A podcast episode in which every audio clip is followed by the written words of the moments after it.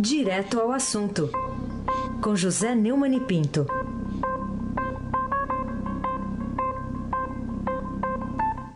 Aqui o comentário é aberto e nominal. Senhor José Neumann e Pinto, bom dia, compareça. Bom dia, sem sigilo, Heisenberg. Bom dia, Camila Tulinski. Bom dia, Afrânio Vanderlei Cruz. Oi, hoje tem oi, Afrânio. Cuidado, Afrânio, hoje tem oi.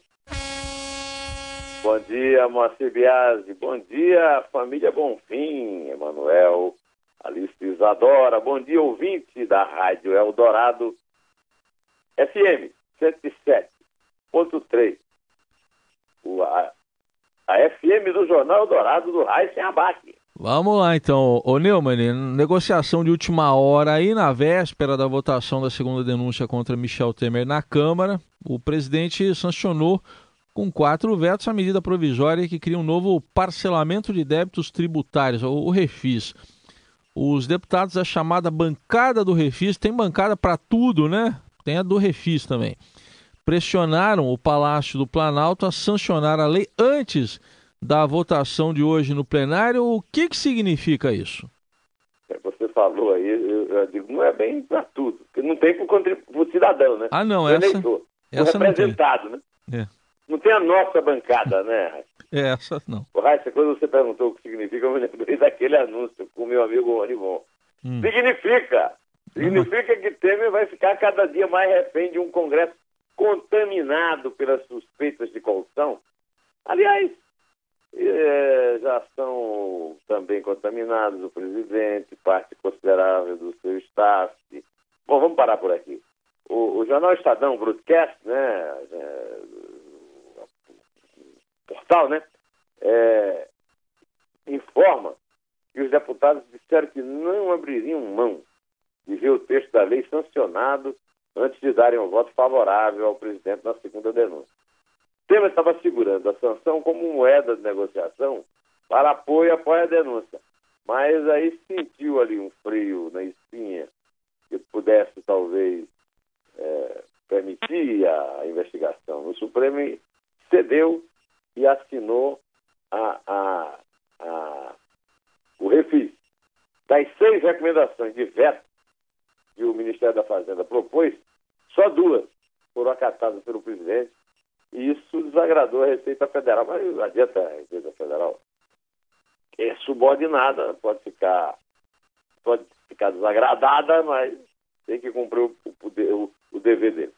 A Procuradoria-Geral da Fazenda Nacional também tinha recomendado outros vetos, mas o Temer prefere ouvir quem vai votar hoje, né? quem está lá no plenário da Câmara, para protegê-lo de uma investigação. Os técnicos da área econômica consideram que a lei permanece aberrações tributárias e risco. Eu quero fazer uma justiça aqui. Aberração tributária é qualquer refil. É qualquer refis. Porque o refis é uma forma de chamar de otário qualquer cidadão, como eu e o Heisen, por exemplo, que pagam imposto, direito, na lei, conforme manda. A medida provisória que recria o, o, o refis, pela enésima vez, vamos fazer justiça que o Temer não é o único que fez isso, foi aprovada no Senado dia 5 depois de nove meses de negociações e depois de, de, de ser acrescentada de perdão de 90% de multa e, outras, e outros que é, pelo relator Newton Cardoso Júnior, né, que não se perca pelo nome pelo pai. A arrecadação é importante, né? afinal, a, meta fiscal desse ano permite um rombo de até 159 bilhões e vai ser difícil cumpri-la. Mas os deputados também devem no fisco entraram na, na, na, nessa onda de perdão geral. Né? A única defesa aceitável dessa compra desenfreada de votos para conquistar o texto necessário dos deputados federais recusar a segunda denúncia de Janot é que todos os governos anteriores, todos os futuros, de todos os matizes, praticaram ou praticarão, meu amigo, esse tipo de coisa. Tanto o refis, como um jeitinho de arrecadar para perdoar, para arrecadar, quanto essa troca de favores e dinheiro por votos na Câmara. Agora, e, é, é, esse argumento, que parece até justificável, cai por terra quando você começa a ver, e eu tenho, eu tenho percebido isso desde a semana passada, né, que a, a, essa prática do perdão generalizado de multas está sendo adotada como regra geral no governo Temer. No governo Temer se perdoa tudo. O caso do Recife é apenas um exemplo de muitos aos quais também está para ser acrescentado mais um, que flexibiliza multas aos planos de saúde, é um importante projeto que está sendo votado lá na Câmara. A multa é o único método para fazer cumprir a lei, é a única forma de reprimir quem delinque. Né?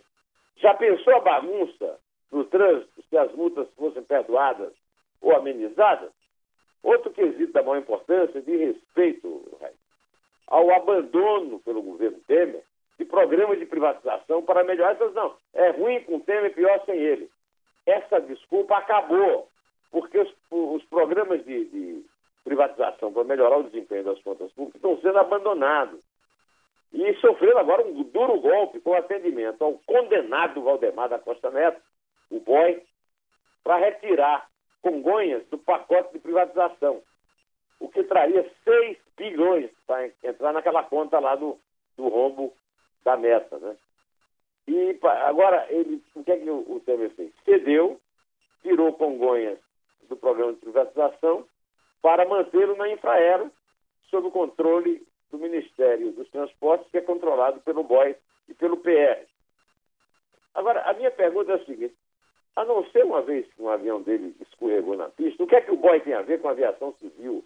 O que é que o PR pode fazer para melhorar a aviação civil no Brasil? É, quando se noticia que ela poderia trazer 6 bilhões para os cofres do governo, nós só podemos ficar imaginando que eles vão direto para os cofres do PR e para financiar a tornozeleira do Valdemar, boy. É, não né? é? Ai, é uma área que ele gosta faz tempo. Lá, já no governo Fernando Henrique, gostava da alfândega do Porto Santos, da alfândega de Cumbica. E aí foi crescendo a influência no governo Lula e Dilma. E no Temer também, né? Bom, o, o Neumann, o presidente do Conselho de Ética do Senado, o João Alberto Souza, do PMDB do Maranhão, arquivou afinal a representação contra o senador Aécio Neves, do PSTB de Minas, por quebra de decoro parlamentar. Por que, que os tucanos em geral, o, o Aécio até em particular, parecem, sabe, ficam ali pairando acima do bem e do mal? Existe alguma razão para isso? O João Alberto alega que acatou sugestão da Advocacia Geral da Casa. É. A decisão ainda pode ser questionada só por um recurso tem que ser assinado por pelo menos cinco membros do Conselho de Ética.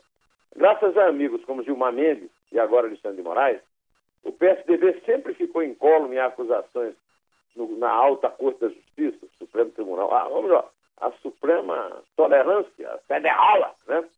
Agora Écio Neves, o presidente afastado, se revela como uma entidade à parte, absolutamente imune e impune. Resta saber o que o eleitor acha disso e como vai tratá-lo nas próximas eleições. Porque controlar o eleitor, ao que eu saiba, ninguém controla. Né? Não nos esqueçamos de que Dilma já derrotou a S em Minas na eleição presidencial. Foi no Nordeste, não, como a direita burra e desinformada imagina. Embora a S e o PSDB sempre tenham mantido as aparências de oposicionistas até o governo Temer, quando se entregaram gostosamente aos prazeres do poder, eles agora se transformaram no símbolo da impunidade e da desigualdade dos cidadãos perante a lei no Brasil. Quando eu li a notícia de que lá no Congresso do Partido Comunista Chinês, o Xi Jinping é, conseguiu incluir o nome dele na Constituição, o que nem Mao Tse Tung conseguiu, agora eu estou achando que a, o próximo passo vai ser pôr o nome do Aécio, Aécinho, né? Do Aécinho na Constituição da República. Aysen, abaixo. Você tá dando essa ideia? É, eles vão gostar ainda, desse jeito que. Periga eles gostarem. O, o, o Neumann, é o seguinte, ontem a gente teve aqui um evento importante aqui no Estadão, né? O Fórum Mãos Limpas Lava Jato. Quais foram, ao seu ver, aí, as principais lições que foram deixadas pelos juízes da Operação Mãos Limpas na Itália e Lava Jato no Brasil no fórum que foi promovido ontem aqui de manhã pelo Estadão? É, o Fórum Estadão Mãos Limpas e Lava Jato reuniu o, o, juiz federal de Curitiba, o Sérgio Moro, o procurador, que é o coordenador da Lava Jato, o Deltan Dallagnol, e os juízes italianos Gerardo Colombo e Percamillo Davigo, da Operação Mãos Limpas, né? na sede do jornal, lá no, no, no, auditório do jornal. Foi muito concorrido e quem foi lá ouviu o Moro alertar. Antes do Moro, foi alertado pelos italianos, é, como está no título, em letras capitais, no alto da primeira página do jornal de hoje, a Itália faz alerta para a Lava Jato, que hoje, 25 anos depois de deflagrada a, a operação Manipulite, que é mãos limpas em italiano, é, a corrupção lá na Itália continua nos níveis anteriores à operação. Dentro desse tema, o juiz Sérgio Moro aproveitou o alerta para também advertir. Vamos ouvir o, a advertência do Sérgio Moro lá no fórum, graças à ajuda luxuosa de Afrânio Cruz. Não se resolve os problemas da corrupção num país somente com processos judiciais. Então, esses processos judiciais são importantes. A redução da impunidade é fundamental, porque se esses crimes não têm uma resposta institucional, a tendência é eles crescerem. Né? E nós temos um passado de impunidade que é uma prova viva disso. Mas a redução de impunidade pelos processos judiciais não é a condição suficiente para se superar esse quadro. Para tanto, são necessárias reformas, ah, por exemplo, para diminuir incentivos e oportunidades ah, de corrupção. Então, ah, os cidadãos, a sociedade, a imprensa, clamarem por reformas da parte das suas lideranças políticas, a meu ver, é algo absolutamente normal. O, o ele disse também que se fala que a Lava Jato tem risco mas que há processos julgados, pessoas responsabilizadas, pessoas aguardando pena. Eu concordo com ele.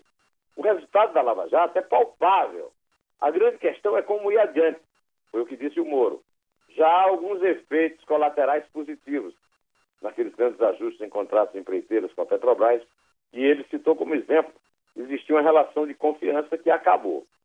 De acordo com outro participante do fórum, o procurador federal Deltan Dallagnol, Muitos acreditam que a Lava Jato vai transformar o Brasil, mas é preciso ir além da Lava Jato. Então ele foi dentro da linha do juiz. O Delton Dallagnol foi o quarto convidado do debate do Estadão. Um debate inédito, viu? Olha, trata-se, evidentemente, de uma alerta geral, urgente, útil e necessária. É evidente que há uma armação ilimitada entre suspeitos de todos os partidos, do governo e da oposição, dos governos estaduais, de outras entidades administrativas, tentando, primeiro, deter a marcha de operações de combate à corrupção, que não é apenas a Lava Jato. Né? A iniciativa do jornal é da maior importância. Talvez o alerta que sai de lá é que só o cidadão pode garantir, como disse, aliás, o Moro, a continuidade da participação do Brasil na marcha mundial da justiça e da polícia contra a corrupção. Por exemplo, eu estou fazendo aqui uma campanha particular, eu peço venha aqui ao Heisen para hum. repetir. Não reeleja ninguém daqui a um ano no pleito geral. Após as eleições, nós precisamos também de um processo de limpeza institucional que ponha fim ao foro privilegiado, garantia de privilégio e injustiça no Brasil. Vide Aécio Neves, Heisen, abaixo. Muito bem. Já que tá, a gente está falando de Lava Jato aqui, ainda repercute a decisão do juiz fluminense, o Marcelo Bretas, de determinar a transferência do ex-governador do Rio, Sérgio Cabral, para um presídio federal. É, o que, que dá para dizer disso ainda, Neumann? É, um dia depois de determinar a transferência de Cabral para um presídio federal, o Bretas disse ao Jornal da Bandeirantes que nenhuma ameaça vai parar suas investigações. Nós temos uma sonora aí. Por favor, Afrânio Cruz. Vamos ouvir o Bretas. Não tem ameaça, não tem intimidação. Eu não posso mencionar da detalhe dessa situação, mas nada disso. Não parou até agora e não vai parar. O, o, o Afrânio é o seguinte. Hoje você viu que nós só fizemos aqui sonoras do bem, né? Os dois juízes aí, o, o Moro e o Bretas. Né? Espero que possamos outras vezes usar esse critério, né? O relevante nesse caso aí é a arrogância, embora burra, de Cabral, e resolveu desafiar o juiz que o julga, como se ele tivesse em posição moral ou de poder para fazer isso. Resta agora saber que não vai aparecer um desembargador, um ministrinho de tribunal superior, bonzinho, para manter com as benesses, regalias e ameaças ao juiz em presídios do Rio de Janeiro. Eu não duvido nada. Você duvida, Aysen? Não, não, duvido não. Aliás, foi, foi, o que aconteceu no caso lá da morte da turista espanhola na Rocinha, né, Neumann? É, exatamente. O tenente da Polícia Militar do Rio, Davi dos Santos Ribeiro, acusado de matar com um tiro de fuzil, na segunda-feira, a turista espanhola Maria Esperança Ruiz, na Rocinha, na zona sul do Rio, vai continuar preso. Mas ele conseguiu liberdade provisória na Justiça Civil. Então vamos explicar por que, é que ele conseguiu liberdade de um, bom, ministro bonzinho, no caso de um desembargador bonzinho, mas está preso. É que o, o delito, como contraria normas da corporação, vai ser analisado como crime militar, ou seja, não na justiça civil, na justiça comum, mas na justiça militar.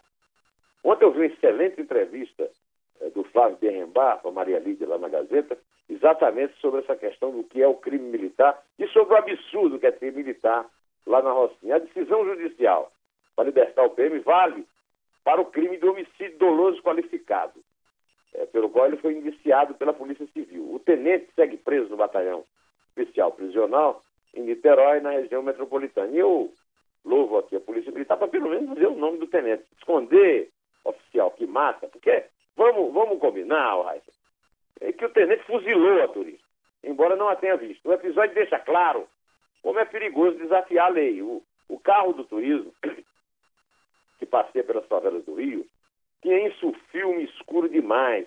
Isso é proibido pela lei. E circulava livremente. Ninguém parou o carro, porque o filme dele não dava para ver de fora quem é que estava dentro.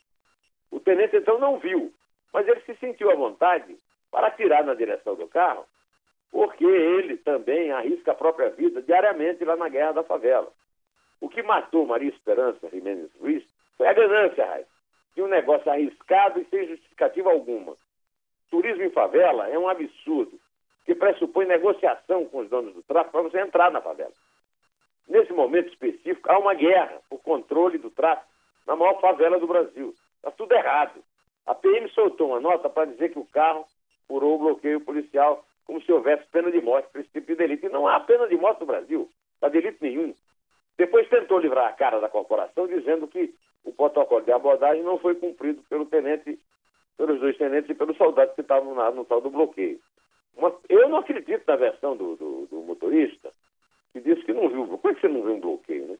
Agora, é, a palavra dele contra dos policiais. Aliás, os, os que estavam no carro também é, concordaram com o motorista, né? É, as autoridades também estão batendo cabeça porque não sabem o que fazer e fingem que estão agindo. Por fim, para que serve a ocupação militar de favela, se não, se não é capaz sequer de aventar um crime estúpido como esse, que vai criar problemas graves para a imagem do Rio e do Brasil no exterior, um negócio que o Brasil poderia ter uma participação maior no comércio internacional, que é o turismo. Aysen, abaque. E para a gente fechar, Neumann, como é que está a negociação do governo para salvar a Oi? A situação da Oi, a cada dia que passa, fica mais dramática. O Estadão, de 23 de outubro, noticiou que o Conselho Diretor da Anatel, em decisão unânime, rejeitou a proposta de permitir a, a, a Oi de substituir multas no valor de 5 bilhões por investimento. Quer dizer, o, o, o Temer está querendo aplicar toda aquela regra geral, vai perdoando multa. É um absurdo, porque a multa que é cobrada da Oi, ela foi cobrada por mau serviço ou por tarifa excessiva. Então, tem que agora transformar investimentos é como você pegar um empréstimo no banco, não pagar e o banco considerar isso um investimento no seu negócio. Desculpe, isso não pode. A Anatel justificou a, decisão alegando que o andamento não satisfatório das tratativas para um plano judicial é sustentável é, trouxe à agência questionamentos sobre a capacidade da Oi honrar os compromissos. Agora, o que é que nós temos a ver com isso? A Assembleia de Credores da Oi foi adiada mais uma vez. A coluna Radar trouxe uma nota, em outubro ainda também, que a pressão máxima por intervenção na Oi. Um conselheiro da agência chegou a telefonar para o administrador judicial, o Arnold Wald, fazendo lobby em favor da intervenção. Estão certos os conselheiros da Anatel.